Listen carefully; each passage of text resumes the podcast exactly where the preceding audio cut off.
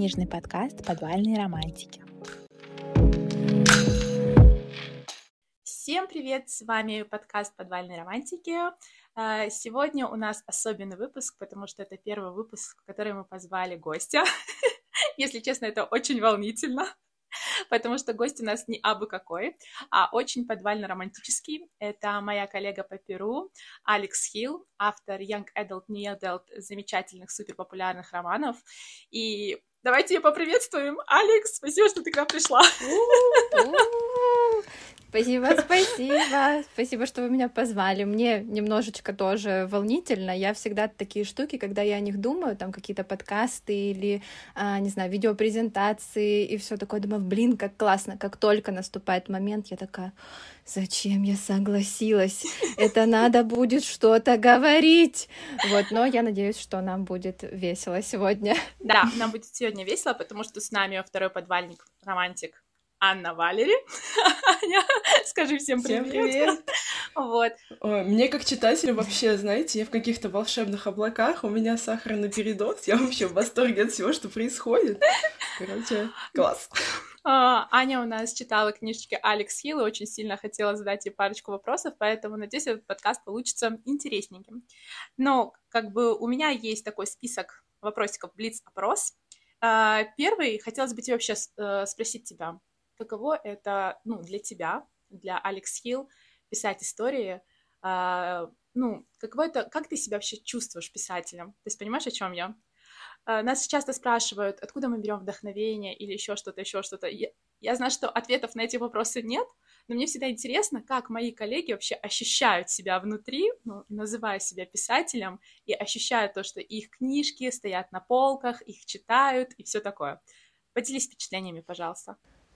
Ой, ну это, знаете, это такое э, непостоянное состояние, то есть я не ощущаю себя писателем там 24 на 7. Э, в моменты ты вообще забываешь об этом, и потом, когда ты видишь какой-то отзыв, фотографию книги на полке или в руках читателя, ты такой, божечки, это что? Это, это типа я написала, меня потом напечатали, кто-то прочитал, кому-то понравилось, то есть это всегда такое легкое удивление, но это, наверное, еще может быть связано с моим каким-то личным, не знаю, какой-то моей неуверенностью в себе, может быть, потому что очень-очень сложно прям встать так во весь голос сказать, там, я писатель, я молодец, я там, не знаю, э, придумываю гениальные вещи. Но а, вообще в целом, когда ты работаешь над историей, ты придумываешь героев. Это вот такая, я называю писательская магия, когда моменты в твоей жизни пересекаются с тем, что ты делаешь внутри, когда происходят какие-то милые совпадения, когда ты получаешь отклик от читателей из разрядов «О, это моя жизнь! Это моя жизнь! Я знаю, я узнала!» И все это супер мило, и вот прям как-то наполняет тебя э, внутренними силами. Вот. И да ну вот как-то так, э, периодами, периодами. Иногда кажется, что ты вообще супер-мега молодец, а иногда, блин, что я делаю? Ну это же какая-то ерунда, кому это нужно? Вот, но, наверное, хорошее все-таки перевешивает. Уже сейчас, уже сейчас перевешивает. Я тоже думаю, что хорошее все-таки перевешивает. И вопрос: танцуешь ли ты джигу-дрыгу, когда видишь свои книжечки в книжных? Есть такая традиция, типа, ты заходишь Читай город, видишь, и такая, а, Я супер стесняюсь. Я захожу в Читай город в торговых центрах, я супер стесняюсь, я причем я делаю мега каменное лицо, типа это вообще не я, я просто зашла посмотреть. Но если я захожу с мужем, это всегда, это меня за руку, давай я тебя сфоткаю, вот встань поближе, а это вот прям твое. Он начинает тыкать мне в книжке, говорит, а ты знаешь этого автора? А этого автора ты знаешь? Я, мамочки, спасите меня. Вот. Эм, но это всегда ну, какие-то, не знаю, невероятные ощущения, как будто что-то не с тобой происходит, супер мега магия, когда ты видишь прям в магазине книгу. Mm-hmm. Вот, но, конечно, в душе я прям такая, да, классно, что вот они стоят, это всегда очень круто, когда вот ты прям вживую видишь, потому что до этого все еще там в интернете картинки, обложки и все такое, оно какое-то еще нереальное, ты не можешь потрогать.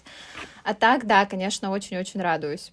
Ты сказала, что тебе пишут о том, что находят в твоих книгах свою жизнь. Пожалуйста, если кто-то тебе писал, что нашел себя в «Найди пять отличий», можно мне с ними познакомиться? А, причем в «Найди пять отличий» прикол в том, что а, герои, по крайней мере, парочка, ну, Кирилл полностью выдуманный, а вот Владлена у меня есть прям прототип знакомая девочка. Ну, я не смогу вас познакомить, она и не знает, что я ее прототипом взяла, это будет супер неловко. Вот. Но, но вот она и ее молодой человек, э, есть у меня такие знакомые, но они в жизни не, не сильно прият, приятные люди, поэтому не надо с ними знакомиться. А расскажите мне, человеку, который не читал, про что книжка «Пять отличий», потому что, может быть, она и заинтересует наших слушателей, раз Аня аж захотела познакомиться с персонажами. Ань, что тебе запомнилось? Давай ты, если что, я подхвачу. Ой, мне запомнилось все. Я когда я обычно аннотацию книжек не читаю, но тут я прочитала и такая, боже, мне надо это купить, потому что тут э, главная героиня занимается стриптизом, мальчик-блогер. Но я, если честно, думала, что там будет больше жести. Я в целом рада, что ее не было, но когда была сцена, когда она разбивала бутылки минералки об стену, я прям чуть не расплакалась. Такой, боже, как классно расписана ее боль, я прям была в восторге. Поэтому очень классно. Блин, это мило. Да, но вообще, да, там вообще весь замес строится на том, кто герой, чем они занимаются. То есть у нас есть эскорт, эскортница и стриптизерша Владлена, и ей в противовес я подарила классного паренечка, его зовут Кирилл, он блогер и танцор. Uh-huh. И, собственно, э, всю книгу я играла с определениями и понятиями мечты, в плане чего-то большого, больших денег, большой известности. И по факту то, чем занимается и он, и она, по-своему порицается обществом. Вот, но э, и вроде как бы это разные направления, но если вот прям еще чуть заковыряться, закопаться, получается одно и то же. Типа она получает за свои танцы деньги, он получает за свои танцы лайки. И, собственно, в чем разница? Ну, да. То есть это те же самые виртуальные сердечки, ты продаешь свою жизнь, кусочек жизни, продаешь свое время, торгуешь лицом, и, в общем-то, с вот этим вот всем игрались. А, но по поводу жести, да, изначально, когда я начинала, наверное, думала, я думала, что мне придется как-то расписывать что-то вот прям все тяжелое, какие все нехорошие, грязь вот эту всю поднимать, а оно как-то не всплыло, как-то вот в другую сторону, ну, меня совсем сюжет, сюжет увел, вот, и как-то более-менее мы вырулили на лайтовенькой волне, больше в романтику, okay. там что-то цветочки, mm-hmm. вот это все. Мне очень понравилась эта их игра, как он называл ее Эйзи, она его Джеком. Вообще, прям это было так мило. А, да, это, это было прикольно, причем вообще не планировалось мной, потому что у Кирилла изначально уже была погремуха, ну, кличка Рюк. Ну, то есть я думала, что он им и останется. И потом что-то в одно, в самом начале, когда Ленка его описывала, и такая она его сравнивает с Джеком Фростом, а я писала эту книгу, выкладывала на э, сайте онлайн, ну, то есть в процессе написания, и там уже читательницы такие, вот, если он Джек Фрост, то она должна быть Эльзой, ну, и оно как-то так само сложилось уже вот с самого начала, и так прикольненько до конца мы доколпали вместе с этими кличками у ребят. Мне кажется, это вообще мечта на самом деле, потому что я сама очень долго шиперила Джека Фроста с Эльзой. Знаете, на YouTube есть очень много эдитов, в ТикТоке тоже. Я реально за эту парочку. У меня еще есть младшая сестра Алиса, с которой я просматривала это все. Я потом такая, иди ко мне, я открою тебе новый мир. Джек и Эльза шиперим тебя вместе. И она тоже на это подкинулась. А, в общем, ладно, продано. Вы продали мне эту книгу. А, но у меня возник вопрос. Ты вот сказала то, что ты изначально думала то, что у тебя будет там много жести, все такое. А, ты делаешь план? Составляешь план, подробный план? Нет. Нет? Никогда, okay. ни разу. У меня был единственный план, который вообще похож на план, это вот авторская книга с Асей uh-huh. мы писали. Э, там, потому что у нас было двое, нам нужно было хотя бы примерно понимать, что зачем должно идти. В остальном никогда. Даже если я пытаюсь, потом я только страдаю от того, что я уже себе придумала, а оно не получается, и я такая, ну и все, ну я и, и все, и больше я не буду с вами дружить никогда. Поэтому нет, я всегда так, от балды. Это так интересно, мне действительно интересно, как э, продвигается именно вот так процесс, потому что если я не составила план книги, ну вот э, у меня такая писатель, такой писательский ритуал. А ты по планам, да, да пишешь? я, конечно, пишу, ну, как сказать, я, конечно, отхожу от планов, в том смысле то, что если у меня там в голове поцелуй, а я понимаю, что мои персонажи еще к поцелую не готовы, то я позакидываю пару-тройку сцен, чтобы как бы подвести их к этому более органично. Но в целом, как бы, если я не представляю, из чего состоит моя книга, мне кажется, я в жизни не, не напишу, потому что я такой человек, мне нужно видеть конец. Если я его не вижу, я за это вообще не возьмусь, особенно если дело касается книги, потому что каждый раз, когда я сажусь писать, у меня есть такая фишечка, я такая, все, это будет коротенькая история. Я не буду расписываться, я такая, вот, это будет коротенькая книжка, потому что я сама люблю что-то такое не супер длинное. И, например, Артур Лоэдель мои, они коротенькие, еще какие-то истории коротенькие. Но в последнее время у меня, блин, книги от четырех страниц и выше. Орел, когда в Ореле тьмы, когда я писала, я составила план, я такая, вот уложусь вот вот вот вот вот в это. Э, больше ни слова. И потом, когда ты понимаешь, что у тебя символы и слова становятся все больше, больше, больше, больше, больше того, что ты вообще планировал, это, конечно, пугает, но, с другой стороны, я всегда вспоминаю, что у меня прописан конец, и это все закончится. рано или поздно. А Алекс чисто такая, я не знаю, я, я, просто, я просто пишу. Да, так и всегда все было хорошо. Я вот сейчас редактирую Ришу. Mm-hmm. Ну, то есть я ее по факту переписываю, но редактирую. И за счет того, что у меня там уже прописанный сюжет, mm-hmm. и мне некуда вильнуть, и мне негде погулять, я так мучаюсь, потому что, ну, мало того, что я ее, ну, я ее переписываю, мне приходится где-то что-то додумывать, переделывать, добавлять героям глубины, мотивации и все такое, но за счет того, что я не могу вот немножечко где-то покачаться, что-то где-то совсем вырезать, потому что, ну, все, тогда все порушится, mm-hmm. потому что там уже костяк весь собран. И я уже все, я на последнем издыхании. И вот даже то, что я знаю, чем все должно закончиться, мне вообще никак не помогает. Я уже просто раздражаюсь от того, что эм, это уже как-то, ну не знаю, для меня это прям сильная работа, работа. Это не про творчество. Когда вот я знаю сцену, которую мне надо написать, просто ее надо написать. То есть я даже не могу в ней нигде, там, я не знаю, выкрутить в обратную сторону, потому что мне, ну, следующая сцена завязана на этой.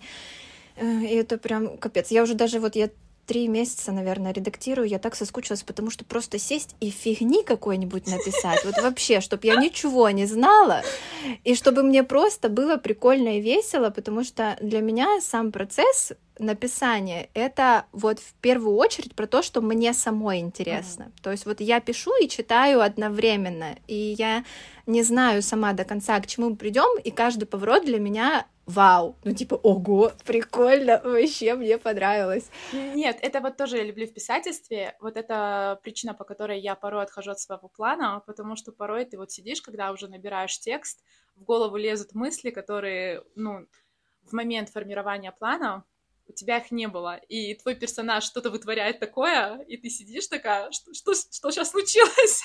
Он действительно это сказал, и, и мой муж называет это писательской шизой, потому что в эти моменты я просто начинаю скакать, и такая, представляешь, представляешь, он вот это сказал, и он такой, и типа, не ты это написала, да, он реально это сказал. Вот такие моменты бывают. А Аня, кстати, тоже пишет немножечко да, книжки, так что, мне кажется, она нас тоже понимает. У нас тут трио. Да. А, ну, в общем, у нас есть к тебе такой, как я сказала, опрос Блиц. И вот пусть Аня начнет с первого ага. вопроса. А... Валяйте. Итак, первый вопрос. Какой из твоих персонажей был бы лучшим бойфрендом в реальной жизни? А прям одного надо? Да. Да. Надо того самого. Эм, так, но если вот прям, прям вот в реальную жизнь кого-то вытащить и там сказать вот ты там выйдешь за него замуж, то, наверное, это будет Дарий из «Она любит плохих парней», потому что там чуваку 28, 10 лет терапии, он видел все, его ничего не пугает. То есть э, там типочек, который тебя по головке погладит, ты там поистерила или там захотела покушать, он тебе все привез, он тебя ни за что не отчитывает, не учит, не лечит, он ко всему относится ну, норм, я видала похуже. По-моему, это вот просто шикарный мужик. Покупаем. Покупаем. У нас прошлый выпуск был... Забирать. У нас прошлый выпуск был посвящен книжным крашам. Мы не читали про Дарья. Да, я еще не, я не успела послушать. Я думаю, то, что по твоему описанию он реально вписывается Подошел бы, в наш рейтинг. Так, второй вопрос. Если бы ты могла написать только одну книгу, то какой бы троп там был? Твой любимый троп?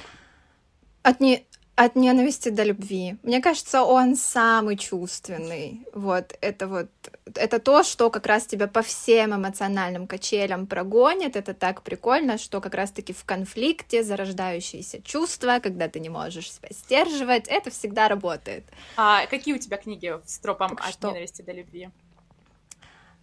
А, ну и, наверное, из тех, что прям вышли в печать, наверное, еще никаких. Даже вот на эти пять отличий не а, подходят? Нет. Нет, а там... То есть они не соревнуются между собой? Нет, там у меня... норм. Нет, э, не которые еще. А, ну почему? Наверное, пепел можно uh-huh. сюда приписать из тех, что вышел. Вот в пепле, да, uh-huh. то есть там вообще жучайшее непонимание, отторжение по началу и потом такое медленное сближение. Вот, и есть у меня еще дилогия э, загадала, там две книги, там вот прям от ненависти до любви, до ненависти и обратно, и через обратно, через все задние выходы, проходы, вот это вот все. А ее пла- планируют издавать?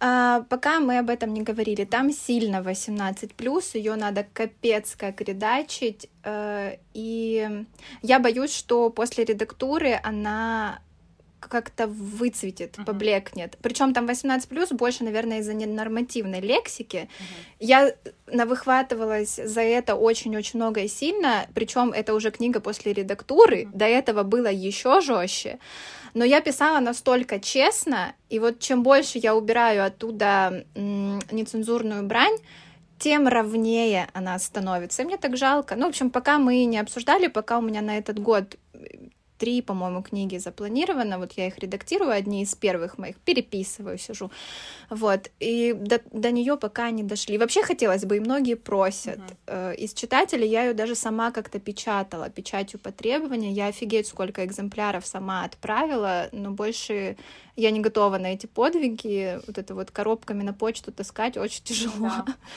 А вообще mm-hmm. это очень интересно, потому что, например, я никогда не писала с нецензурной лексикой, я как-то даже не думала, я mm-hmm. честно, это у меня даже в мыслях не было, что так можно писать. Вот сейчас я сказала такая, и, и я такая, я даже даже представить себе не могла, что я могу типа матом написать в книге.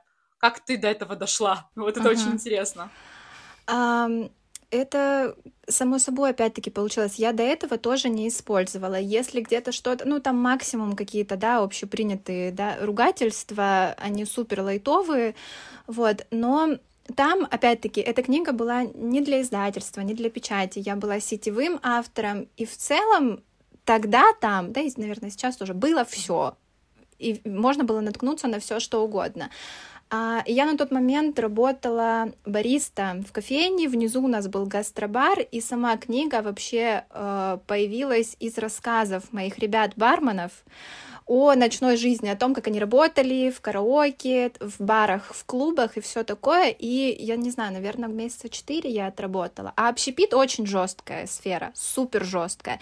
Там не на матах, разговаривает, наверное, только техничка, потому что ей там лет 60-70. Все остальные общаются только так. И за счет этого, э, это была такая, наверное, моя самая горящая книга, я ее очень быстро написала, первую часть, наверное, за месяца за два, а она прям по объему не маленькая. Э, это был просто поток. И я писала так, как было бы по-настоящему. Это потом уже, да, я редактировала. Ну и писала просто честно, со всеми фразочками, выражениями, которые даже некоторые вот э, я их поубирала уже, там самые жесткие, а мне до сих пор читатели скидывают скрины и пишут, как было правильно, как было матерно, понятно, было так, мы все помним, вот. А, ну, не знаю, вот, и в том-то и дело, что э, эта книга больше для сети uh-huh. в том виде, в котором она сейчас есть. Но я боюсь, если я ее начну править как-то э, более, да, не знаю, на литературный язык переводить, uh-huh. а в бумаге она уже не будет такой, uh-huh. вот такой живой, вот. Поэтому не знаю пока, что с ней делать, нет у меня ответа это меня привело к мысли, то, что очень часто, когда читатели видят 18 плюс на литературе, они думают, что там будут горячие сцены. О, то есть там будет... я вообще такая боль. Они думают, что там будет обязательно порнушка, если мы называем вещи своими именами. И, например, у меня есть книжка в тьмы. Она эротичная, но в ней нету порнушки от слова вообще. То есть там очень много эротики, которая переплетается с искусством, там триллер, там кровище, еще что-то, еще что-то, но там нету а, описанных сексуальных сцен, ну, полно описанных сексуальных сцен, как правильно выразиться, а, Короче, там они есть, но нету такого, что я описала прям весь процесс. Ну, ты имеешь в виду и излишняя часто... откровенность из разряда, когда это не просто любовная сцена, а это прям пособие. Бери и делай, куда руку положить, куда ногу положить. Я понимаю, о чем ты говоришь. Вот. И я не хотела в эту книгу это вписывать, просто потому что она у меня такая, знаешь, очень про творчество, про внутренних демонов, про внутреннюю боль. И мне хотелось именно этот акт э, любви показать чем-то очень воздушным, романтичным и принятием друг друга. То есть я не видела смысла описывать, как ты сказала, процесс, пособие и все такое. И очень часто я получаю сообщения от читательниц, то, что «А почему на книге 18+,» ну, а почему так? Мы ждали, что там будет прям типа шпили-вили все такое. И, и я такая сижу, и хочется сказать, что маркировка 18+, может быть по ряду причин. Во-первых, это может быть на триллерах, во-вторых, это может быть из-за нецензурной брани, в-третьих, это может быть просто из-за какого-то закона, вцепившего в силу mm-hmm. в нашей стране. Там очень много подводных камней. У меня, например, в непрожитой жизни есть шутка про геев, и книгу запечатали пленочку 18+, хотя шутка вообще безобидна на одну фразу, mm-hmm. но потому что как бы издательство хочет себя обезопасить, они стараются максимально все делать по закону. И вот с «Не просто жизнью» тоже такая боль, потому что эта книжечка 16+, подростковая абсолютно, но очень многие подростки проходят мимо, потому что они думают, то, что маркировка 18+, и там будет то, что, что они не хотят читать, а вот как раз-таки читатели постарше, которые ищут в книгах что-то такое более а, горячая, а, ее берут, и они потом такие, ну, нам в целом понравились, но мы просто ждали, что будет хотя бы, ну, типа, что они хорошенько чпокнутся. И я такая, простите, извините, этого в процессе не было. Вот. Аня, у тебя есть вопрос? Я хотела сказать по поводу мата в книге.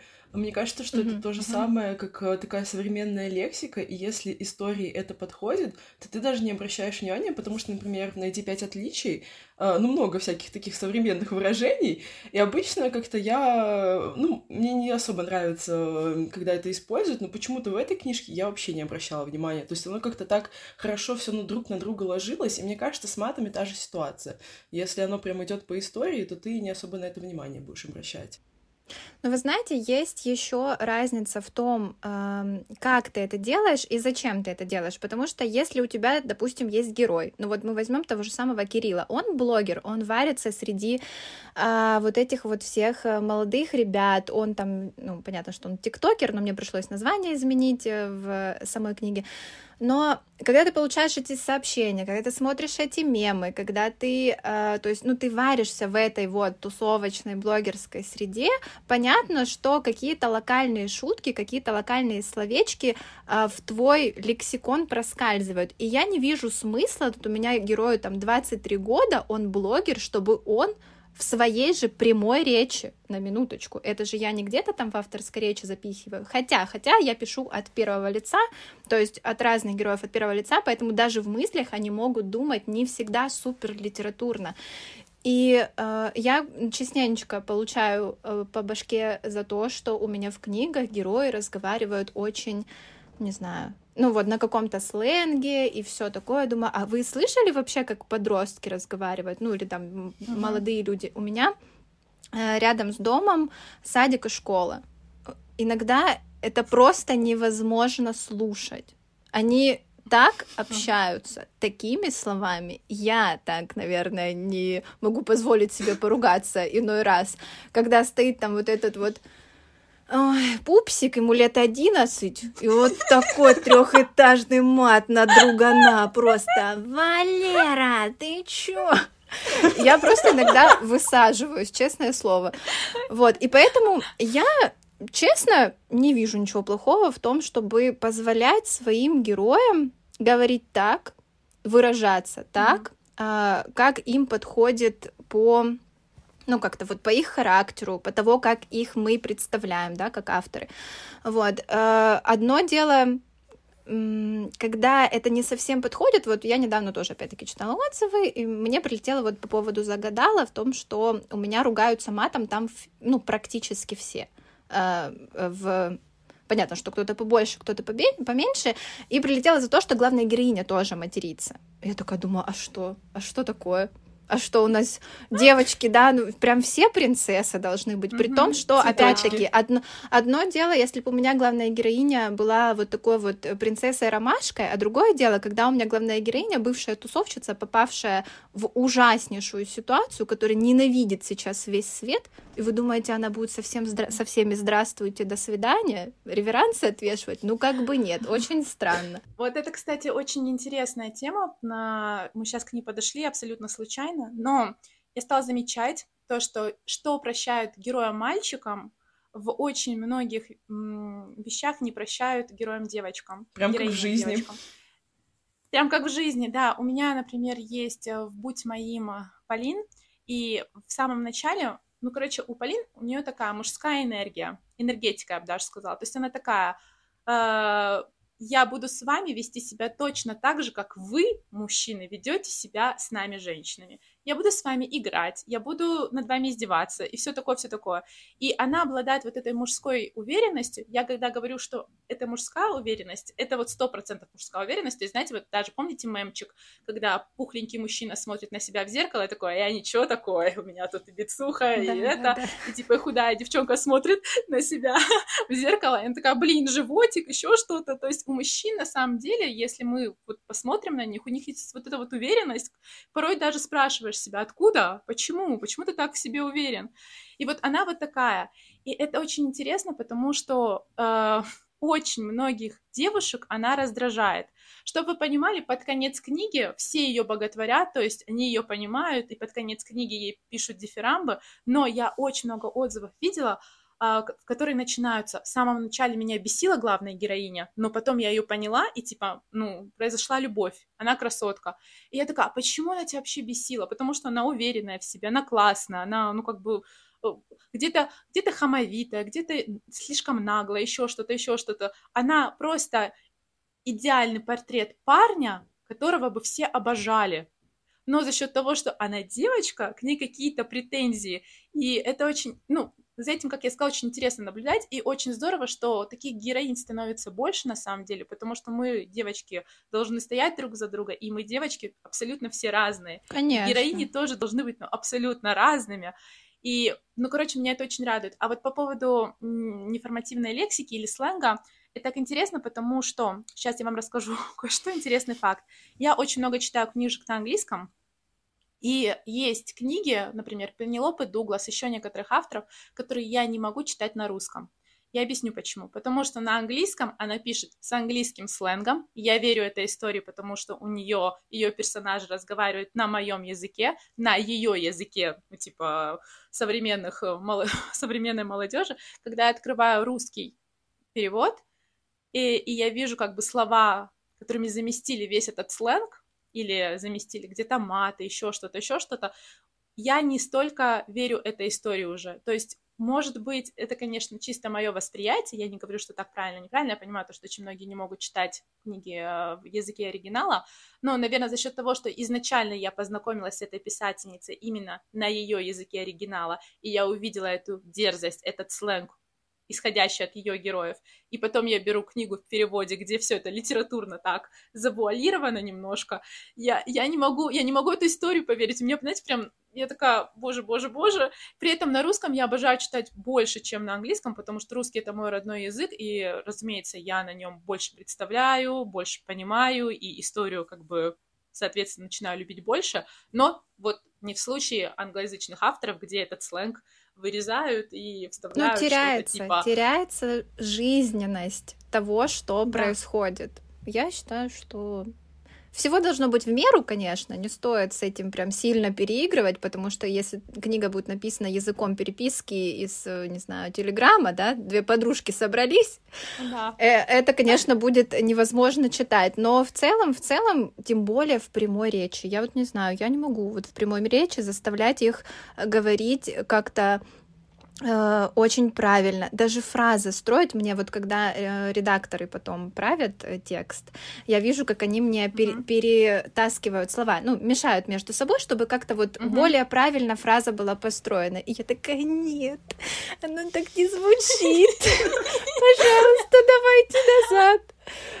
Да, ну, короче, я сейчас задумалась, как я пишу, и мне тоже, кстати, пару раз а, меняют, ну, знаешь, подлежащее сказуемое, то есть ставят на место, но я всегда оставляю, я всегда оставляю, я вообще редакторские правки в основном всегда принимаю и сильно с редакторами не спорю, если, конечно, редактор не становится моим соавтором, и вот прям я вижу то, что свой язык э, пихает в мой текст. Такого, кстати, давно не было. Спасибо большое редакторам за их профессионализм, потому что действительно вычищали мой текст, и я прям, я прям довольна. А, у нас есть следующий вопрос. Как классно мы слетели с Блица. А, так, а, кто из твоих персонажей больше всего похож на тебя? А, никто. Все, я ответила. Вообще никто. Нет, ну понятно, что в них какие-то есть э, от меня кусочки, ну прям, чтобы кто-то был списан с меня, хотя бы там процентов даже на 50, ну нет, нет таких. Э, да я нет, нет, я бы не хотела про себя писать. Про себя писать никто не хотел, но, может быть, ты вписывала какие-то привычки. Знаешь, вот у тебя есть привычка. Вот, например, у меня привычка есть, а, есть холодный шоколад я не люблю теплый шоколад. То есть некоторые мои героини а, кладут шоколад в холодильник, прежде чем Нет, поесть. ну вот в плане вот этих вот маленьких кусочков моментов, они разбросаны по всем книгам, по всем героям. Ага. То есть я могу просто что-то кому-то подарить, кому-то шутку, кому-то, да, вот именно, что какую-то привычку или ненависть к чему-то, или кому-то подарить какую-то свою точку зрения. Но вот так вот, чтобы кого-то одного все это запихать, у меня так, угу. так, такого это нет. Короче, персонажи писателя — это просто вот и зеркало писателя, все персонажи. Да, да, вот если их всех вот так в рядочек поставить, тогда, тогда норм. Uh, у меня, значит, такой вопрос. Uh, книги с каким рейтингом тебе нравится писать больше, 16 плюс или 18 плюс? Я знаю, что это зависит от истории, но вот где ты себя чувствуешь более комфортно? Ну, наверное, 18 плюс, когда стоит, изначально, и ты такой, окей, я могу позволить себе все, что бы мне не пришло в голову, а, мы это напишем uh-huh. в том или ином виде. Когда все-таки 16 плюс, а, иногда ты понимаешь, так, ну вроде вроде бы как и можно было о чем-то поговорить, что-то упомянуть, но тебе приходится вот именно как-то обходить эту тему. Это сейчас тоже касается не только э, постельных сцен, за которые все так прицепились, mm-hmm. потому что если это роман, на нем стоит 18+, то только поэтому, только поэтому и больше никак.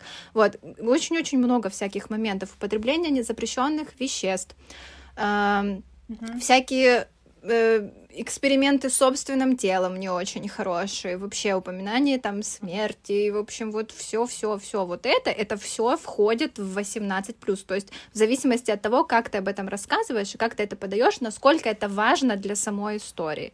Вот, поэтому, да, когда плашка стоит 18 плюс, как-то поспокойнее, но есть же момент, опять-таки, такой, что определенная часть аудитории теря... теряется с этой плашкой. Uh-huh. И или наоборот, приходит к тебе какая-то аудитория конкретно на эту плашку, а у тебя там недостаточно. Ну, в общем, короче, все это сложно, очень сложно.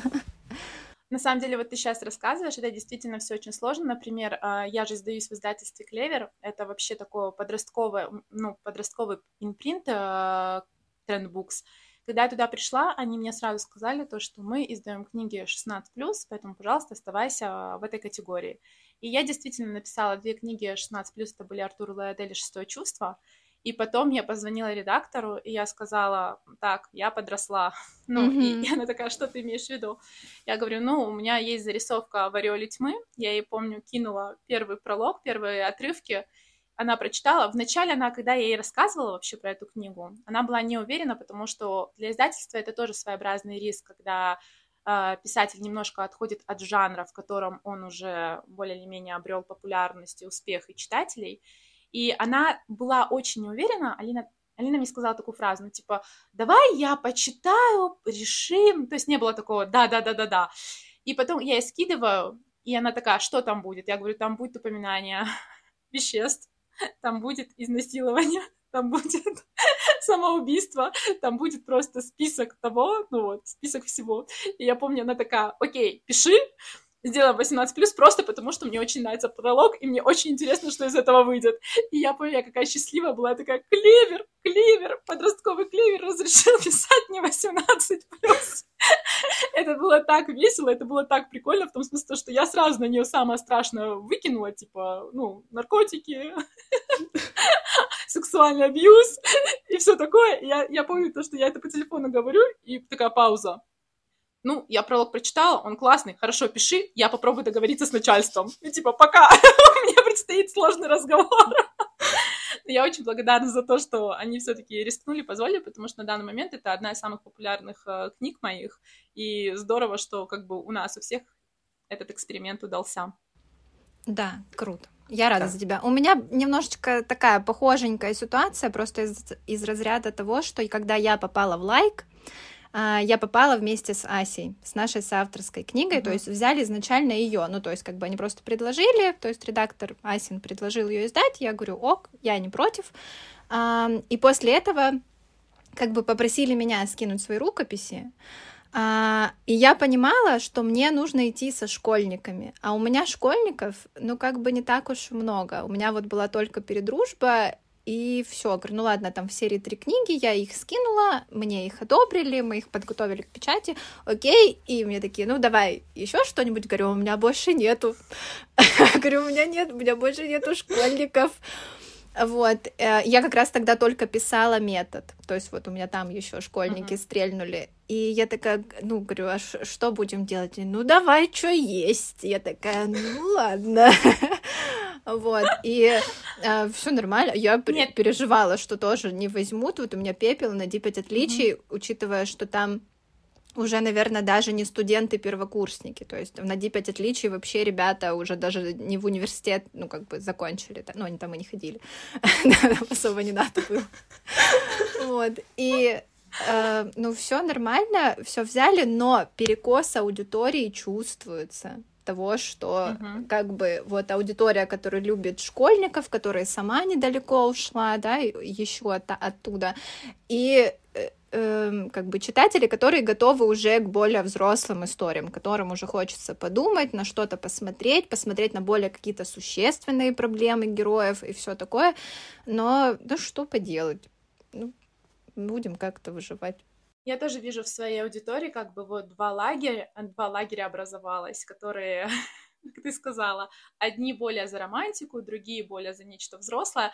Но мне кажется, это классно, потому что, например, я очень сильно люблю Колин Гувер, и если мы посмотрим на романы Колин Гувер, то у нее тоже есть э, драмы более подростковые, более взрослые, и про университет, и про вообще взрослых людей, и про школьников. То есть и это прикольно, потому что я могу выбрать то, что мне нравится по настроению. Если мне хочется что-то такое подростковое, я посмотрю что-то у него подростковое. Понимаешь, о чем я? То есть мне кажется, да. это здорово, то, что когда автор дарит дарит выбор. Да, да. Ну, ну, то есть нам надо у, никто... у Ани уточнить. Да, никто же не заставляет читать прям все-все книги на свете. Наоборот, прикольно, если тебе нравится писатель, и ты понимаешь, что даже придя к ней, ты можешь чему-то удивиться, даже если тебе что-то не понравится, ну ничего страшного, есть еще вообще все, что хочешь. Uh-huh. Хочешь такие и такие. Ну, то есть, это, мне кажется, тоже, тоже кажется, что это прикольно. Кстати, ты сказала про Колин Гувер. Я смотрела, вот, смотрела, слушала ваш э, первый подкаст. Я читала у нее только одну книгу, я была тем самым человеком, который повелся на эту дурацкую обложку с секси-парочкой. Я вообще не представляла, что меня там ждет, но я раскусила этого, глав... я забыла, как его зовут, э, вот этого, короче... А книга как называлась? Ну, а, все закончится а, на нас. Мы обсуждали? Да, все закончится на, на, на нас. Окей. Я раскусила этого главного героя буквально, наверное, в первой, в одной трети, то есть в момент, когда он пришел к ней после смены, весь побитый, и сказал, ну давай уже мы с тобой переспим, и ты меня больше не увидишь. Я думаю, это мания, чувак, это не про любовь. Он бесил меня всю книгу. И это просто было, ну, я не могу сказать, что типа, это там мне очень сильно как-то понравилось, потому что, опять-таки, я пришла с ожиданиями, которых я не получала, но роман крутецкий, то есть тут вообще вопросов нет. Mm-hmm. А вот этот «Атлас-Атлас», как там правильно, я не знаю, меня вообще не впечатлил. Вообще ни разу. Мне, наверное, нравился там только вот ребенок. Я такая думаю, бедная девочка, как мне тебя жаль. Ну, типа, хотя бы твоя мать для тебя, ну, сейчас будет немножко спойлеров, постаралась. И в конце, когда все это заканчивается, я понимаю, что это намек на вторую книгу. Это, простите, это просто крик души, мне надо было высказаться. Э, когда намек на вторую книгу, и я смотрю на эту главную героиню и говорю, ну ты же умная, э, женщина, а что с тобой не так? То есть ты отдаешь своего ребенка вот этому пришелепнутому, понятно, что он весь такой, сейчас я исправлюсь. А что ему мешает увидеть тебя с, этим, с этой атласной ленточкой, взять твою, твою дочку, сесть в машину и уехать через несколько штатов там куда-нибудь отдыхать, и ты его ж не найдешь. Ты что, не понимаешь? Ну, то есть... Э, да.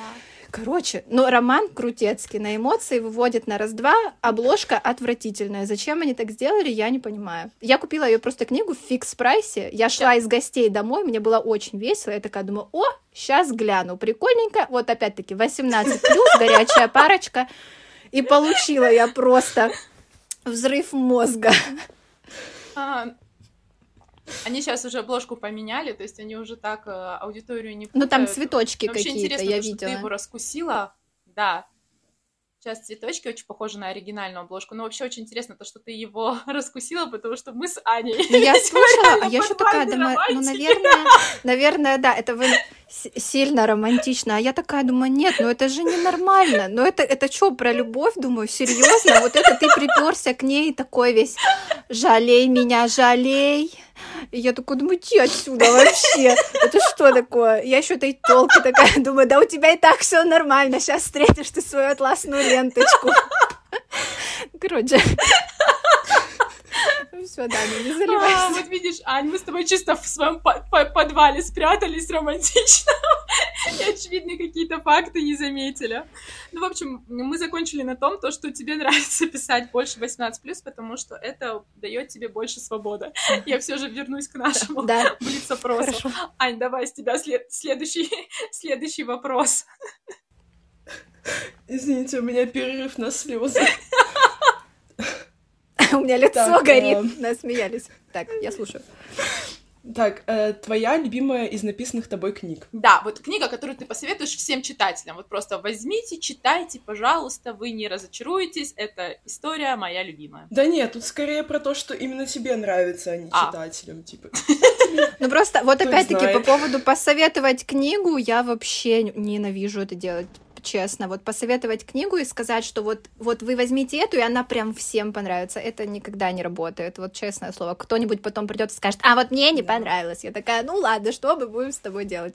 Вот, а в плане того, наверное, которая нравится мне, это прям сильно сложно. Мне кажется, вот мне нравится та, над которой я работаю в конкретный момент. Вот она мне ближе всего. Mm-hmm. Вот сейчас я редактирую Ришу. Я ее, конечно, немножечко ненавижу, но я прям вся там. То есть вот сейчас герои, они вот у меня под кожей. Поэтому, поэтому, наверное, сейчас она. Это очень по-писательски. Надеюсь, я ее закончу. Это очень по-писательски. Я ее обожаю, и ненавижу одновременно. Вот это именно термин, который можно описать любую рукопись, над которой ты сейчас работаешь, потому что ты уже прикипел к героям, ты не хочешь, чтобы это все заканчивалось, в то же время ты уже мечтаешь, чтобы все это закончилось, и уже написал заветный конец. А, это очень... Да. очень откликается у меня. У меня сейчас такая же история над второй книгой Валентина. Я уже сижу такая, да господи, признайтесь друг другу в любви, что вам мешает, живите долго и счастливо. И потом вспоминаю то, что это, в принципе, я им мешаю, я им там придумала, почему они друг другу до сих пор не признались, и почему они до сих пор не вместе. Но внутри киплю, читаю, и такая, господи, ну вот ты сейчас тупишь, вот тупишь. Но ты тупишь, потому что так нужно сюжету. Да, у меня такая же сейчас, мы только сегодня утром с девочками обсуждали последнюю главу, я им вчера вечером сдала, получается, а, а утром обсуждаем, что там происходит. И такие все с колокольни взрослых, серьезных людей. Блин, ну это же глупо, ну это очень глупо, ну им нужно просто сесть и поговорить. Я говорю, ну в целом да, ну вы понимаете, если они сядут и поговорят, ну типа все, это конец. Они такие, блин, ну да, тогда нельзя. Я говорю, ну по факту, по факту. Типа они же попытались поговорить, у них там есть какие-то внутренние затыки свои. Не, ну да, логично, логично. Вот это вот, знаете, просто э, семинар очень умных, умудренных жизнью людей, которые обсуждают, как надо вести себя книжным героем для того, чтобы книга подольше не заканчивалась. Это просто вообще, я не могу. Да, а вот это мне тоже очень сильно нравится, когда э, читатели такие, да господи, надо было просто сесть и поговорить. Мне всегда хочется ответить, слушай, дорогая моя, если бы они сели и поговорили, книги бы не было, окей? Вот книги бы просто Конечно, не было. конечно. И каждый раз, когда тебе говорят, что ой, герои столько загонялись, у них там а, что-то не так с головой, они вечно выдумывали себе проблемы, я такая, так в этом и прикол, в этом и прикол. В том, что герой должен выдумывать себе проблемы, я раздуваю этот костерок, мы моделируем разные ситуации, в которых мы можем посмотреть, а как можно себя повести, а что может случиться, а нравится тебе так, как читателю, да, или как человеку, или нет. Это же просто, книги — это кладезь безопасности личностного опыта. Да. Когда ты читаешь какую-то историю, ты, э, ну, чисто как бы так, э, можешь встать, да, на место любого из персонажей и подумать, а мне нравится, как он живет, мне нравится, как он поступает, и, в общем, или посмотреть на какую-то ситуацию со стороны, которая с тобой не произойдет, даже на опасную ситуацию. И это уже все что-то в тебе может закрепиться какими-то выводами. И это, мне кажется, Блин, для этого книги и нужны. Не, ну для развлечения, конечно, и вот для людей, которые там любят подумать, поанализировать, э, это очень прикольно, мне кажется. Да, да, сто процентов. Я тоже вот, кстати, за это книги люблю, как ты говоришь, это кладезь опыта. Например, я очень хорошо помню, когда я прочитала Джейн Эйр, и меня, будучи вот подростком, я читала, по-моему, мне было лет 12-13, мне мама книгу дала, вот, типа, почитай уже что-то более взрослая. И меня действительно очень сильно впечатлила Джейн своим характером и то, как она мистера Рочестера вроде бы он весь такой красивый, богатый. Я не знаю, если кто-то не читал Джейн Эйр, я сейчас спойлерю. Не, я, чит, я читала, мне нравится эта книга. Вот, и это было для меня 13-летним, был прям такой опыт, который я прожила через эту героиню, потому что она серая мышка в отношениях, она как бы по статусу ниже него, но в то же время она она его воспитала, то есть она носом повертела, когда он там какие-то глупости делал или еще что-то, она заставила его бегать за ним, ну, как женщина может э, поставить мужчину на место. И я вот помню, в 13 лет это прям был действительно такой, как видишь, опыт. Я такая, ага, значит, мне не надо... Как здорово, да, мне нравится. Да, да, да, именно, значит, мне не надо кидаться и бегать за каждым парнем, ну, типа, если вдруг даже он мне очень сильно нравится, и все такое, мне не надо бояться его потерять, даже если это любовь всей моей жизни, потому что, возможно, где-то он не прав, и он должен это проработать и прийти ко мне, ну, как бы, извиниться, еще что-то, еще что-то, и сделать все правильно. И на самом деле я впоследствии действительно строила свои отношения. Я вот тоже недавно разговаривала со своей тетей, я, и вот я это ей рассказывала. Я говорю, это так интересно, потому что книга настолько меня впечатлила, то, что впоследствии я строила свои отношения с мужчинами э, из ряда «ты мне очень нравишься», «ты классный», «ты все такое», но веди себя прилично. То есть нет такого, что я буду тебе все прощать. И это реально заслуга Джейн Эйр, которая мне просто показала, как надо. И, и если бы Рочестер был идеальным персонажем без своих каких-то загонов, книги бы тоже не было. Вот. Конечно. у нас есть. А, ну, у нас что там еще в списке вопросов? Мне кажется, у нас Аня так долго молчит, просто вот писатели, которых не закрывается рот. Дана, вот мы бы так книги писали, как базарим. Ну вот серьезно, так быстро и так много. Да, давай, Аня, следующий вопрос тоже твой. Окей, okay. а с кем из твоих персонажей ты могла бы подружиться в реальной жизни? Если бы они знали, кто я и что я с ними сделала, никто бы из них со мной дружить точно не стал, наверное. Не, ну так, наверное, на вскидку быстренько из девчонок э, вот с Катюшей. Это вот она любит плохих парней, у меня только-только вышло. Потому что она любит книги, вино. Я думаю, нам точно было бы о чем поговорить. Она э, не совсем такая у меня суперсложная зазнайка, как там еще некоторые у меня. Ну, а совсем пупсиков, школьников, конечно, я уже слишком стара для дружбы с ними. Вот. А если из ребят, то, наверное, вот у меня есть персонаж из «После тебя только пепел», Данил Магнетский, вот там душнило всех душнил, вот мы были бы теми самыми людьми, которые кухня, 5 утра, тусовка угасла, и мы трем за жизнь. Вот, мне кажется, я не знаю, кто из нас, конечно, кого бы передушнил, Блин, но я бы очень постаралась, мне кажется, это было бы интересно. Катя любит книги, вино и выбрасывать чужие рюкзаки из окна. Ну, вы знаете, хорошо, что только рюкзаки. Она могла бы и людей выбрасывать, если бы ей кто-то не нравился. А так вот рюкзаки еще пока безопасненько.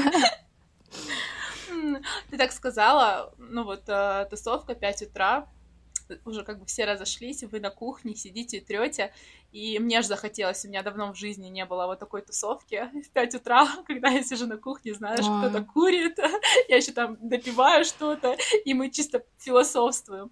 У моего мужа есть друзья. У меня недавно была, это ага. ужас какой-то, да, но мы слишком стары для этого. Я была у подружки, домой приехала в пол шестого, только потому что в пол пятого мы поняли, что мы листаем Инстаграм, архивированные фотографии и ржем с того, какие у нас тонкие брови. Я приехала домой в 6 утра, мне муж такой, ой, блин, ложись спать. Я такая, спокойной ночи. Да, э, ну, такие тусовки я тоже обожала, и, наверное, даже вот мне хочется, наверное, даже книжку о России написать, потому что сейчас я немножечко от темы отойду. Но вот такие именно тусовки, когда вы трете про жизнь, а, философствуете, все такое, это у меня почему-то проходило только в Москве.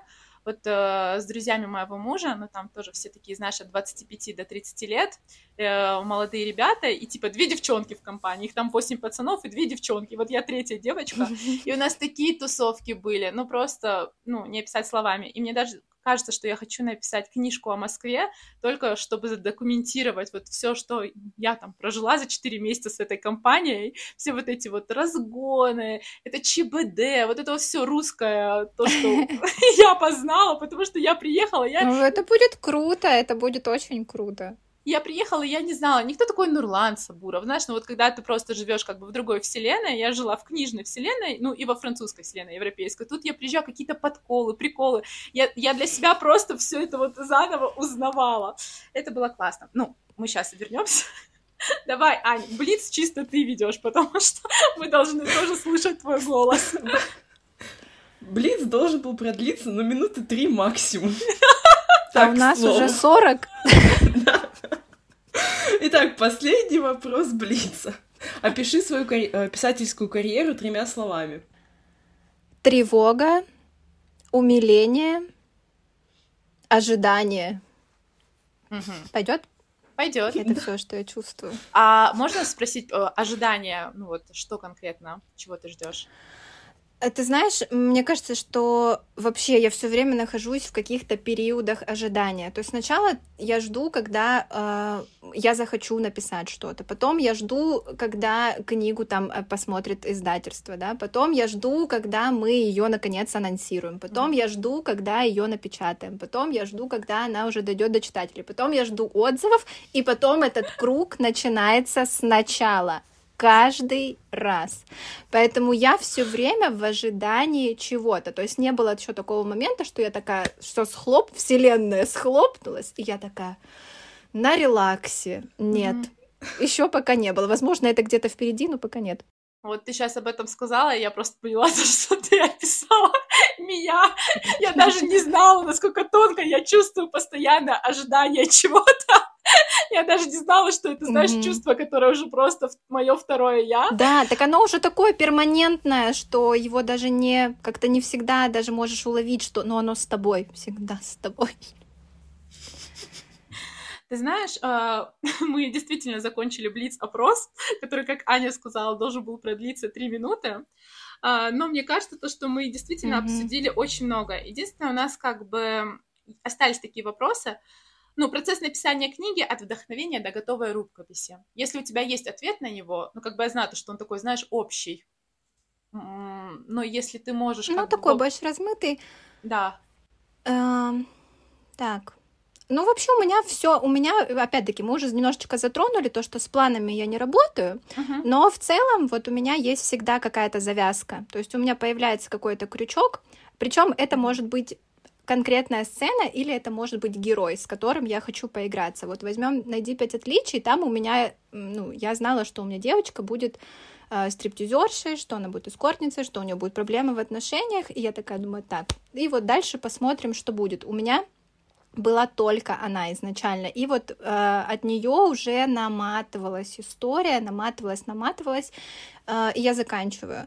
Э, иногда бывает, что есть какая-то э, ну, сцена из начала, что я вижу как первую встречу героев, например. Я не знаю еще, кто они такие. Вот. И когда у меня это ну, появляется, сама идея, я ее несколько дней могу походить, покрутить, вот, и просто сажусь за текст. У меня нет вообще супер каких-то, я знаю, что у многих писателей есть ритуалы, у меня единственный ритуал, я просто не должна быть голодной. Если я голодная, я не могу работать, потому что я думаю о том, как сильно я хочу есть, и когда я уже пойду есть. Вот. А так, э, вообще, там, я не, там, не зажигаю свечи, не включаю музыку. Музыку иногда может играть, но там что-то вот супер сопливое такое, там может быть просто там мелодия э, инструментальная какая-то и очень тихо, потому что меня все это сбивает. Я последние наверное, года три работаю только дома. До этого я еще могла работать где-то в кофейне. Ну, вот это, знаете, попонтоваться, пойти, типа, да. я писатель. Вот, сейчас не могу, меня все бесит, мне все кричат, и вот это вот все, я такая думаю, нет, я уже слишком стара для этого. Поэтому я работаю дома, в тишине, никаких там танцев с бубнами э, не делаю.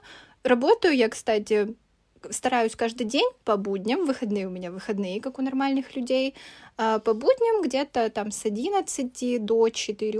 Ну вот сейчас редактирую, и у меня я немножко не укладываюсь по срокам, поэтому я даже приехала специально к родителям для того, чтобы э, просто я здесь, все, что я здесь делаю, это я хожу, смотрю на цветочки, я ем, потому что мама меня зовет кушать, и вот, и я редактирую. Все, больше я ничего здесь не делаю. Звучит просто идеально. Можно мне тоже к твоей маме? Цветочки. Да, кстати, знаешь, вот Аня у нас как раз-таки пишет в кофейнях, я каждый раз, когда смотрю ее сторис, я такая, я же завидую, потому что я тоже не могу. Аня, расскажи вообще, как у тебя процесс проходит. Да, да. Ой, ну я, типа, э, первую работу, которую я выкладывала на Wattpad, я писала исключительно дома ночью. Всегда все дома заснут, я там зажгу какую-нибудь свечку, у меня э, люстра дискошар, я его включаю и начинаю писать. А со второй работой как-то, ну, у меня был период из-за того, что были проблемы с университетом, потом я там с работой были проблемы, и я поняла, что дома мне находиться очень тяжело, я просто не могу себя заставлять ничего делать, потому что дома я могу только отдыхать. Mm-hmm. И в итоге я решила ходить в кофейню возле дома. Теперь у меня есть э, карточка постоянного клиента, меня там уже узнаю. Oh. Я не знаю, как-то я просто сажусь, включаю наушники. Сначала иногда приходится подери... по... повоевать за столик рядом с розеткой, потому что он всегда занят людьми, которым не нужна розетка. Я их просто сижу проклинаю. Скажите спасибо, что я не взяла карты Таро с собой. Вот. А, и потом я сажусь. Ну и как-то, не знаю, у меня сейчас э, в работе момент, когда начинается постельная сцена, и я принципиально хожу писать ее в кофейню, потому что там, где пишется лучше. Интересно. Я не знаю, как так вышло. Вы знаете, я всегда пишу под музыку. Я редактирую всегда без музыки, но всегда пишу под музыку. То есть у меня действительно до того, как я сажусь писать э, книгу, у меня есть план, и у меня есть плейлист, который олицетворяет атмосферу книги, в которую я собираюсь погружаться. И это очень интересно, потому что плейлист состоит всего там обычно из 15 максимум треков, но когда я пишу главу, у меня просто один тот же трек на репете стоит, стоит, стоит, стоит. Вот пока я ее не добью, я на следующую главу не перейду со следующим треком, который точно так же будет на репете. Вот 4 часа. Вот пока я ее пишу, будет крутиться, крутиться. Я помню, однажды я сидела, я писала, а я иногда наушники с собой не беру. Я сидела в зале, писала писала сцену, э, писала главу, а муж работал сзади. И муж обычно в наушниках сидит, то есть я просто включаю музыку в колонке и, и работаю. В какой-то момент он на меня смотрит такой, может, уже хватит? Я песню уже слышать не могу. А я ее уже не замечаю, ну, типа, вайп остается у меня, ну, где-то на задворках, и я вот просто пишу. А знаете еще почему? Потому что я могу писать очень медленно и очень быстро. Если играет музыка какая-нибудь супер такая быстрая, динамичная, у меня текст получается быстрее написать, чем если какая-то, ну, знаете, там, релакс, еще что-то. Я, короче, не знаю, ну, у всех свои приколы, но у меня вот приколы... А ты потом можешь вообще слушать эти песни, или ты их уже ненавидишь, когда заканчиваешься так, в темате? В том-то и прикол то, что это так интересно, потому что я даже их не замечаю. Потом я с удовольствием слушаю свои плейлисты, и даже как бы читателям их кидаю, и, и всякое такое, но вот как-то у меня так мозг почему-то работает, я даже не знаю. А, ну давай, вопрос, вопрос. Итак, следующий вопрос. Почему ты решала, решила писать книжки именно о русских реалиях? Вы знаете, у меня есть голова моей авторской биографии. мои первые три книги, там трилогия даже была, э, была написана с закосом на европейский манер, потому что на тот момент, когда я только-только еще ну, типа, подумала о том, что было бы прикольно что-то написать свое, я читала по большей части зарубежных писателей. Ну, то есть они были больше на слуху, но это как раз-таки было лет уже 10 назад. А вы вспомните, что было лет 10 назад. У нас, наверное, кроме эм, Анны Джейн э, популярных российских писателей романтической прозы просто не было. Ну, то есть они были где-то на самых сдатах, uh-huh. но эм, о них толком никто не знал. Вот, и я читала очень много зарубежных писателей, и когда решилась попробовать написать, мне было проще, потому что в любом случае у меня нет еще ни своего опыта, ни своего стиля, вообще ничего. Мне было проще как-то вот вроде э, собрать из того, что нравилось мне, что читала я, и поэтому мои первые три книги были вот с вот этим вот закосом, с иностранными именами, с непонятными городами, но опять-таки я не привязываюсь обычно к месту никогда. У меня, наверное, всего две книги, где есть, фигурируют реальные города, где у меня герои живут в реальном городе, все остальное это вот так, гуляй-валяй. А, вот, и я не знаю, как это объяснить. В общем, они есть, они написаны, но я понимаю, что за счет того, что я-то здесь родилась uh-huh. и жила я здесь, и несмотря на то, сколько я прочитала книг о тех э, реалиях, о других, да, о других традициях, о другом менталитете, я не смогу хорошо это показать. Это будет э, нечестно э, по отношению вообще и к читателям, да и мне самой собой как-то, не знаю, Вообще мне нравится, когда я работаю над чем-то, и я понимаю то, о чем я пишу. Uh-huh. То есть либо мне нужно в этом э, самостоятельно как-то разбираться, готовиться. Вот это вот, что я еще больше всего не люблю, это какую-то муторную подготовку к написанию книги. Понятно, что есть моменты, которые неизбежны, то есть когда тебе нужно описать какой-то процесс, э, профессию, я не знаю, обучение какое-то, или если герой чем-то увлекается, тебе нужно тоже туда залезть. Вот. Но по большей части э, здорово, когда ты сам хотя бы не немножечко, но ты понимаешь, что, что ты пишешь, uh-huh. и чем занимаются твои герои, чем они живут, где они живут, как они думают. И все это проще и правильнее для меня делать вот в наших российских реалиях. Поэтому вот я попробовала, я знаю, что они у меня есть эти книги, это проба пера, вот, но как только я вышла на вот эту тропиночку к тому, что, наверное, я буду писать все-таки про то, что я знаю хорошо и понимаю хорошо, э, мне ни разу не хотелось как-то даже вильнуть обратно в ту сторону или даже отправить своих героев. Я, кстати, наверное, не, не самый эстетичный и прикольный автор в плане того, что у меня герои никогда не супер богатые, знаете, или какие-то мега особенные. У меня все ребята, по большей части, они э, чуть приземлен. То есть они где-то вот среднички. Понятно, что кто-то из них выпрыгивает, кто-то выстреливает, у каждого свои приколы, свои тараканы, но в целом вот я вот этих всех миллионеров, э, которым 25 лет, а у них уже 5 компаний, я не могу сказать, что это... Нана, не бей меня. Что это плохо или что-то такое. Ну, просто я не смогу это написать. Я таких людей не знаю. Вот познакомлюсь, угу. я спрошу, как они живут свою жизнь, и тогда, может быть, я о них напишу. Это... Ты что смеешься? Я кого-то из твоих описала? Это очень смешно, потому что Аня читала все мои книги. Ну, типа, французские аристократы, миллионеры, молодые, крутые, классные, особенные. Это просто моя литература. Ну так это же здорово, да? Если ты можешь это написать, это же круто. Просто я не могу. Это ж не проблема в тебе. Не, не, конечно. Это проблема в том, нет, в это чем просто тебе смешно. комфортно. Это просто смешно получилось. Ты чего? Каждый пишет о том, что хочет, о том, что знает, и это прикольно. Поэтому все книги разные, и поэтому как бы у читателей есть такой богатый выбор, и это круто. А, просто очень весело получилось, потому что у меня реально миллионеры, красавчики и все такое. А, короче, я не так давно видела ТикТок э, на тему как раз книжек о русских реалиях, о том, что э, все эти Алексы и так далее, это все очень классно, но нет ничего роднее вот этих вот э, школьных парт, залитых солнечным светом, Даш, Вань и родных улочек. мне кажется, это реально так. И типа, что у Даны, что у тебя очень круто раскрываются персонажи, их какие-то там семейные драмы и так далее, но Э, именно вот, например, в методе книжной героини и взаимоотношения родителей и детей, оно прям отвлекается в душе еще намного сильнее, потому что ты прям видишь э, себя в этих декорациях, и это очень круто. Ну вот, поэтому спектр должен быть широк. Да, я хотела сказать то, что я тоже ну, очень люблю в последнее время читать а, про рус...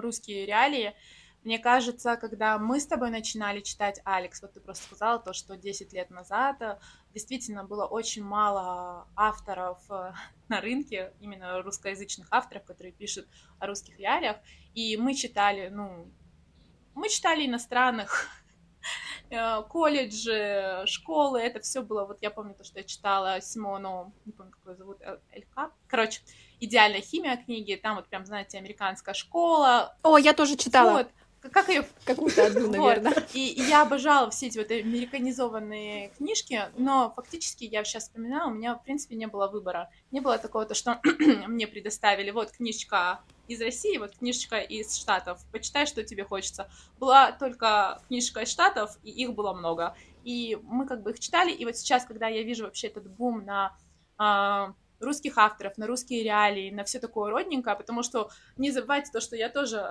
родилась в России до 15 лет, я там прожила, хоть уже и полжизни живу в Европе, все равно это как бы большая часть моей жизни, и вот как Аня тоже сказала, я помню эти парты, я помню этих сварливых учителей, я, я, я у директора в школе была в кабинете, наверное, чаще очень многих ребят вообще. То есть я вот этого все помню. Помню их завучи, я помню стенгазеты. И мне очень сильно, ну, меня всем прикалывает читать обо всем этом, потому что у меня какой-то прям бывает такой флешбэк, и я такая, господи, это же просто, ну, моя юность какая-то вот сейчас описывается. И я реально горжусь нашими издательствами, нашими авторами за то, что происходят вот такие вот классные изменения, за то, что, во-первых, нам дали шанс издательства показывать то, что мы тоже можем писать классно, во-вторых, то, что авторы, несмотря на то, что очень сложно быть автором в России, особенно автором женщины, которая пишет романтическую прозу, мы все равно продолжаем писать а, и творить магию. Вот. Простите, это была такая минутка сентиментальности. Можно вырезать и запускать как вдохновляющую речь. Ну, давай, у тебя там еще вопросы. Так, следующий вопрос. Следующий вопрос. А, расскажи о том, как вы создаете обложки, потому что, насколько я знаю, их рисует твоя сестра. Как вообще а, со скандалами это все делается? Придираешься ли ты к рисункам или нет? Семейный бизнес. Да ну, нет, редко, конечно, но мы не ссоримся, понятное дело. Это все началось еще очень давно. У меня малая рисует уже тоже очень давно. И понятно, что как раз-таки я, наверное, начала писать, она начала рисовать, и получалось у обеих коряво, но мы друг друга поддерживали. Понятно, она читала мои mm. книги, рисовала моих героев, я ее хвалила, мы сейчас находим эти файлы, это просто такой мрак. Вот, но я ее хвалила, я их даже выставляла там и все всем показывала, мол, посмотрите, какая она молодец. А потом уже, когда мы, конечно, э, догребли до издательства, как-то тоже вопрос не стоял ребром, то есть, ну, у нас была обложка уже готовая на худших подруг, вот, э, иллюстрацию одобрили, ее выкупили, и когда уже предложили издаваться мне, я как бы, ну, сказала, говорю, ну вот у меня малая, она все рисует, мы можем как бы э, ее взять, да, как иллюстратора для обложек? Мне сказали, можем, все. Единственное, что, конечно, э, вот, наверное, все прелести закончились на подругах и передружбе, то есть там мы вот все иллюстрации сдавали с первого раза, то есть мы их сделали, я их одобрила, ну, может быть, не всегда, конечно, потому что, опять-таки, есть Ну, есть во мне что-то, какая-то вот эта поблажеская сторона, ну, это же моя uh-huh. сестра, даже если что-то уже где-то мы 500 раз поправили, но мне не совсем нравится, а, я уже такая думаю, ладно, uh-huh. давай покажем, может быть, там еще нам что-то поправят.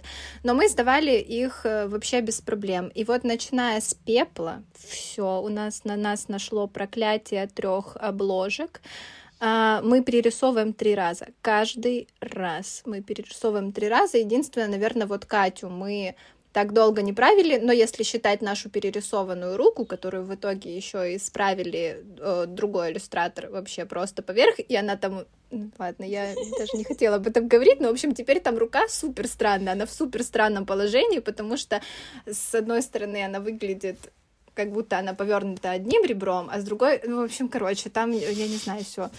Uh, вот, в общем, и мы очень много правок у нас переходит конкретно уже, когда иллюстрация доходит до издательства, потому что там есть еще несколько человек, которые должны uh-huh. ее одобрить, и каждый ну, ну, какие-то там свои замечания присылает. Естественно, у меня малая уже начинает так, мы скидывали uh-huh, скетч, набросок, типа нам его одобрили. Мы сейчас уже не можем не менять ни позу, ни положение головы, опять же, те же самые руки, постоянно эти перетягивания пальцев, давайте поближе, подальше. И Понятно, что вроде как на иллюстрации все должно быть идеально, но я думаю, блин, а мы всегда рисуем с референсов, то есть мы фотографируем себя там, и, вот, и чтобы как бы понять, какая поза, как это должно выглядеть. Вот, и я думаю, блин, ну нет и супер идеальных людей, что вы к этим пальцам-то прикопались? И но это каждый раз постоянные правки, и мне все, мне и малаш, мне, естественно, каждый раз все, я не буду ничего править. Я говорю, ну что ты мне предлагаешь mm-hmm. сделать? Говорю, мне поправить? Ну, как бы, что? Что ты хочешь от меня? У тебя эту иллюстрацию выкупает. Ты не просто мне за шоколадку ее рисуешь. Говорю, давай-ка мы как-то, ну, будем работать. Хорошо, давай будем работать. Ой, это вообще ну какой-то капец. А, конечно. Ну да, и за счет того, что у нас как бы много, и с одной стороны, я уже у нас уже даже был один раз разговор из разряда, что если ты устала, а у нее дофига как бы и, и без меня работы хватает, mm-hmm. понимаете? То есть как бы я ее не спасаю в этом плане.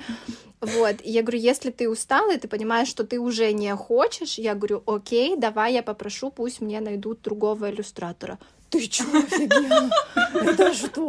Ага, сейчас. Я говорю, тогда тогда давай-ка ты будешь делать то, что я тебе говорю. Все.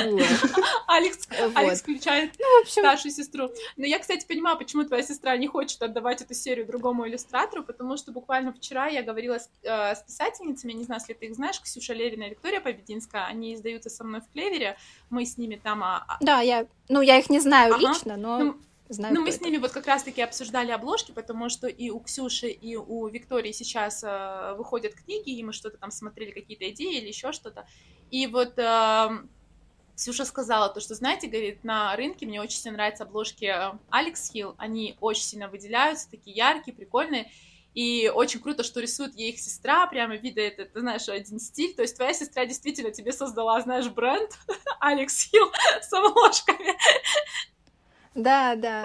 Я как человек, который в основном покупает книжки из-за обложек, я на них обратила внимание в первую очередь из-за того, что мне очень понравилась обложка метода книжных героинь. Я прям влюбилась. О, да, Лана очень хорошенькая получилась. И вот она вот трудилась над всеми этими книгами, у тебя их там, по-моему, уже 10 вышло, да? Ну вот именно в издательстве. Кажется... Восемь, наверное. Ну окей. Восемь. Восемь, и, и, и вот они вот все стоят там где-то красиво в читай городе, и ты такая, ну если ты устал, ничего страшного, другого иллюстратора возьмем. И она такая, слышь ты, я тут над ними корпела, над этим брендом создавала. Ну а чё она? Это я просто пытаюсь ее замотивировать. Ну, видишь, наверное, мотивация работает. Что тебе... О, еще один вопрос. А, расскажи про работу с издательством. Ну вот как раз-таки сейчас, сейчас и было. Мы, мы, знаешь, как мы подготовили вопросы, но мы не ожидали, что мы тебе просто А скажем, а ты нам, знаешь, А, Д. Но оно ж как-то само собой все получается. Но про издательство мне на самом деле есть еще что сказать, потому что у меня-то это, э, то есть Лайкбук не первое издательство, с которым я работаю. У меня есть книга, вот как раз-таки моя самая первая, Плакса называется. Она выходила в АСТ, по-моему, в восемнадцатом году. И это вот мой самый первый провальный провал, который мог бы, наверное, вообще меня похоронить как автора, но он и за счет того, что он провал, почему-то, наоборот, как-то меня больше взбодрил. А, потому что, в общем, э, договор был заключен с издательством, наверное, в году 16 то есть я ждала подготовку вообще всего этого два mm-hmm. года. И когда мне написали, ответили, что мы все-таки берем, и мы готовы ее издавать, я была в очень непростой жизненной ситуации, я переехала в другой город, вообще у меня ничего нет, жизнь не кончена, вот, и мне пишут, что типа вот мы там хотим издать твою книгу, и, конечно, это было ну как-то, ну, радостно. Mm-hmm. Я все еще, я еще тогда думала, что она нормальная. Я еще тогда в это верила. Но суть в том, что когда я об этом узнала, у меня еще были проблемы с работой, и эта новость подарила мне какую-то уверенность в том, что, блин, ну типа, а почему я не могу просто больше времени уделять, допустим, писательству, не распыляясь, да, на какие-то работы вне дома, да, на тот момент я уже была коммерческим автором сетевого портала, то есть я подумала, что если я буду больше времени посвящать этому, это может стать моей работой и, возможно, там, через там, какое-то время сможет меня как-то прокормить, потому что надо было платить за квартиру, надо было есть uh-huh. и все такое. И вот конкретно новость о том, что меня издают, стало для меня этим толчком, что, ну, не просто, ну, я тогда еще верила, что меня взяли не просто так, хотя сейчас я вообще не понимаю, как происходил этот отбор. Я знаю, что это серия, что это звезда Рунета э, смотрели только на количество прочтений за счет того, что эта книга у меня была бесплатная на сайте, естественно, необходимое количество прочтения, там был минимальный порог какой-то, вот, у меня они были, и вот ее взяли, и там не было ни редактуры, никакого разговора со мной, никакого общения. Вот я сейчас уже, наверное, могу об этом честно говорить, потому что со мной вообще практически никто не общался. Единственное, что, наверное, девушка, которая занималась обложкой, вот они у меня спросили, нравятся ли мне фотографии, которые они выбрали для обложки.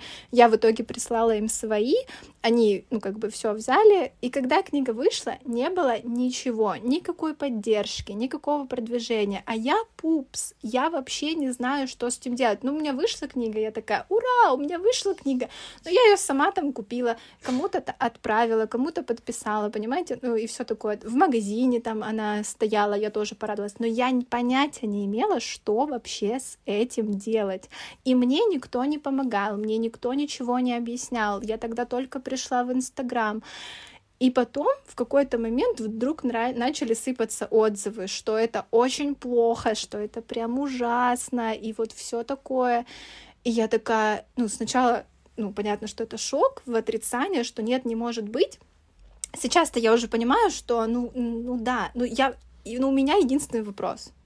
А как издательство вообще эм, могло взять книгу, с которой они никак не поработали, то есть я смотрю на эту редактуру, которой нет, которой нет ничего, там ничего не правили, не правили текст. Я думаю, а зачем вы вообще это сделали? И мне тогда, я не помню, кто это был, сказали, что за человек это был, мне, в общем, сказали такую фразу, что работа издательства заключается в том, что они набирают всех, всех вот так выкидывают, грубо говоря, в реку, и они знают, что э, выплывшие оплатят похороны ну, утонувшим. Ну, то есть, что выстрелило, мы на этом заработали, а что утонуло, ну, как бы все, до свидания. А, но я не знала, я-то была воодушевлена тем, что меня взяли, и вот сейчас вообще все будет хорошо, а было вообще нехорошо. И, естественно, я э, я не, ну, руки не опустила, ничего не бросила. Мне хотелось просто откреститься от этой работы, что как бы все нет, пожалуйста, mm-hmm. она не моя и все такое. я решила для себя на тот момент, что, наверное, путь в издательство для меня теперь точно закрыт. Ну, то есть все, я уже показала себя как э, провальный автор и все такое.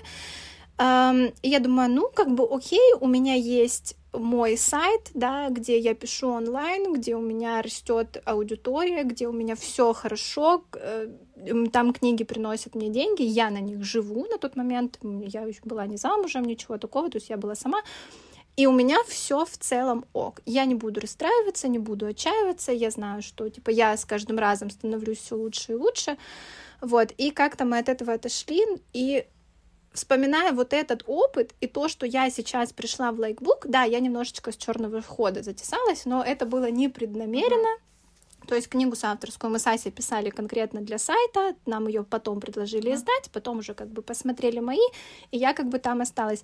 Но тут это же вообще это небо и земля. У меня мой редактор на связи, Конечно, от каких-то суперсвязей с литературными редакторами, еще с э, людьми, которые работают там с внутрядкой у меня нет, но я знаю, что на все мои вопросы, на все мои там какие-то, я не знаю, переживашки мне всегда ответят. Я могу написать о том, что вот я переживаю а, о том, как книга зайдет. Спроси у тебя, ну, а, ну, литературные редакторы мне не оставляют никаких, знаете, э, эмоциональных подмечаний, что вот тут понравилось, вот тут было прикольно, то есть там, ну, правки по тексту и правки по тексту, вот, я могу докопаться и попросить, чтобы спросили у литературного редактора, понравилось ей или нет, ну, то есть, и мне моя редактор ведущая, которая, хорошо, я сейчас спрошу, только успокойся, пожалуйста, ну, то есть, отношение, конечно же, совсем другое, ну, и вообще вся команда издательства, ну, то есть, я поддерживаю связь с ведущим редактором и с, как правильно, пиар, менеджер, наверное, да. ну то есть э, девушка, которая, mm-hmm. которая занимается бренд-менеджер, да, занимается рекламой, вот, и все равно это всегда такое отношение, то есть к тебе относится как к человеку, который в команде, mm-hmm. ну то есть не просто ты что-то там где-то чем-то занимаешься, а ты все равно чувствуешь себя частью команды, а, всегда с тобой там все обсудят. Понятно, что бывают какие-то моменты, которые э, приходится там обсуждать дольше или идти где-то mm-hmm. на уступки или вообще что-то такое. Обсуждать. Но в целом все равно это мне супер комфортно. Вот честно, вот лайк для меня прям вообще э, такие булочки, что мы друг друга терпим уже столько времени, уже два года, наверное, еще даже ни разу никто сильно не поссорился. Ну, Знаешь, э, я тебя прекрасно понимаю, потому что у меня с первой книгой было примерно, ну не, ну, не та же самая история, но я попала в Астрель Санкт-Петербург, это ветвь издательства АСТ, и они меня взяли серию, которая на тот момент уже загибалась. То есть у серии не было бюджета. И моя книга первая продалась, в принципе, тиражом у нее был всего лишь начальный тираж 2000, кажется, и в течение двух месяцев она продалась. Но нужно дать понять то, что я была человеком, у которого даже не было странички в соцсетях, ну, знаешь, писательской. И плюс ко всему у меня даже не было, я никогда не публиковалась где-то в сети, то есть э, реально меня спасли букблогеры, которые прочитали книгу и начали ее советовать, знаешь, так каким-то снежным комом. И я была такая гордая, ну, я была горда собой. Ты представляешь, мне 24 года, у меня вышла книга, которая там продалась, у меня начинают, мне начинают приходить сообщения от других э, читателей, «А где можно, пожалуйста, купить вашу книгу. Я вот с этими сообщениями иду к редактору, и, ну, типа, «А когда будет доп? Потому что мне объяснили другие более взрелые авторы то, что нужен доп-тираж. И я такая, а доп-тираж когда будет? И они такие, ну, доп-тираж, э, наша серия не делает доп-тиражей, э, бюджет не бюджет, давай ты нам даешь вторую книгу, и я, ну, договорюсь на доп.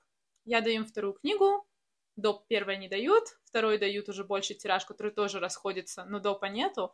И я в итоге остаюсь с книгами и правами, которые я дала на три года издательству, и я не знаю, что мне делать и я была в таком упадке. И, и еще, знаешь, что самое смешное, то, что непрожитую жизнь я ее отправляла в очень большое количество редакций издательств. А Like Book мне тоже ответил. И вот представляешь, я смотрела, что делает Like Book, ну там вот Ася выходила, еще кто-то выходил, и я сижу со своей книгой без доп. тиража, без ничего, просто не понимаю, что мне делать дальше. Просто потому, что я подписала первый контракт, но я не знала, что мне все ответят. Мне, типа, откуда-то ответили первыми. И я такая, ура, ура, ура, беру, что дают. Mm-hmm. А потом, спустя месяц, мне отвечает лайкбук, и я такая, ой, простите, извините, а на тот момент они даже русскоязычных авторов еще не издавали, я поэтому не дождалась, как бы я была бы, ну, вот реально одной из первых. И они такие, да, да, мы как раз-таки открываем сейчас серию русскоязычных авторов, готовы взять вашу рукопись, предлагаем, типа, там, роялти, 10%, еще что-то, еще что-то. И я просто это прочитала и такая, ой, ребят, простите, я уже подписала контракт. И ты знаешь, я на тот момент не расстроилась. Я такая, ну я все равно подписала контракт, моя книга все равно вы, типа, все равно где. Я же тогда еще вообще не понимала, что есть разницы в редакциях, в подходе или еще что-то.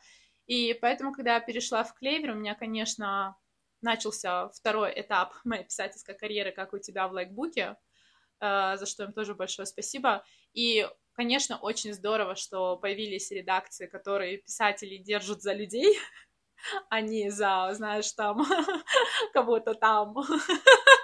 И что действительно отвечают. Я понимаю то, что это все равно рабочие отношения, то есть э, вы работаете, что-то обсуждаете, нет такого, что все прекрасно. И нет такого. У меня с моим редактором были такие споры, вот с Клевера, были такие споры. У нас с ней, мне кажется, от ненависти до любви просто вот так за одну секунду, вот такой щелчок бывает.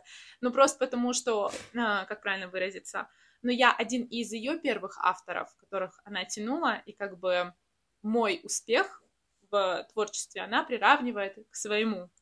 И у нас, знаешь, как бы вот немножко вот эти грани стерлись э, профессиональные. Но мне тоже комфортно, потому что есть моменты, вопросы, которые я ее задаю, понимаю, то, что она вообще не должна на них отвечать, она все равно отвечает.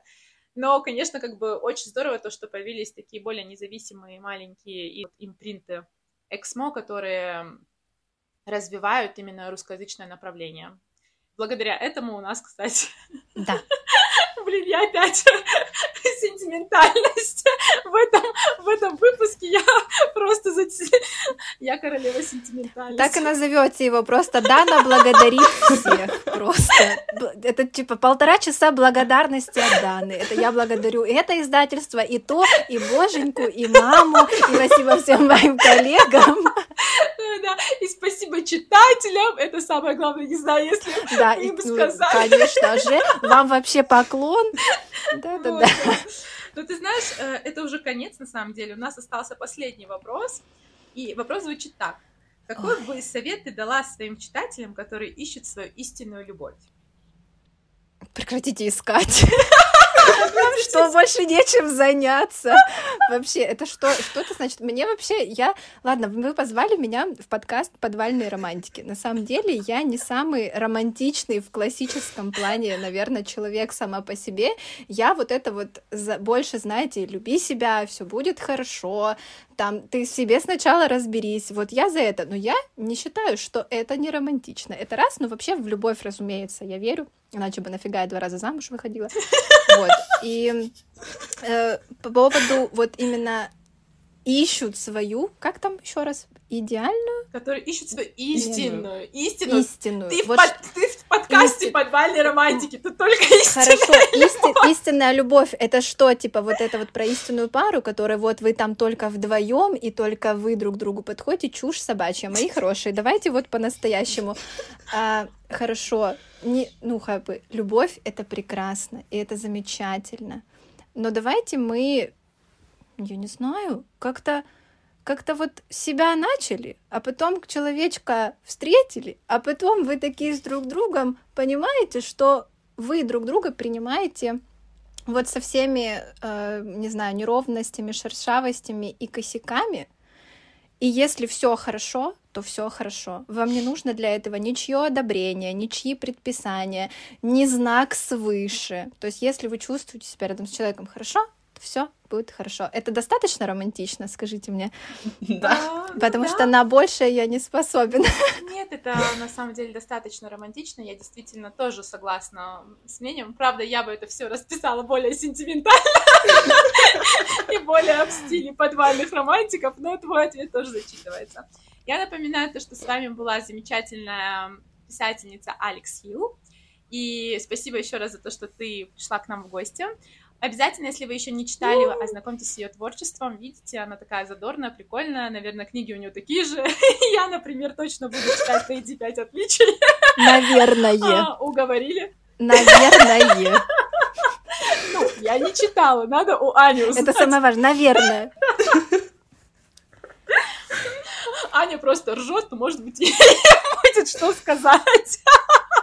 Да у меня просто сегодня получилось реально. Полтора часа слушала благодарности от Даны, от Алекс какая-то психологическая помощь под конец выпуска. Не зря посидел.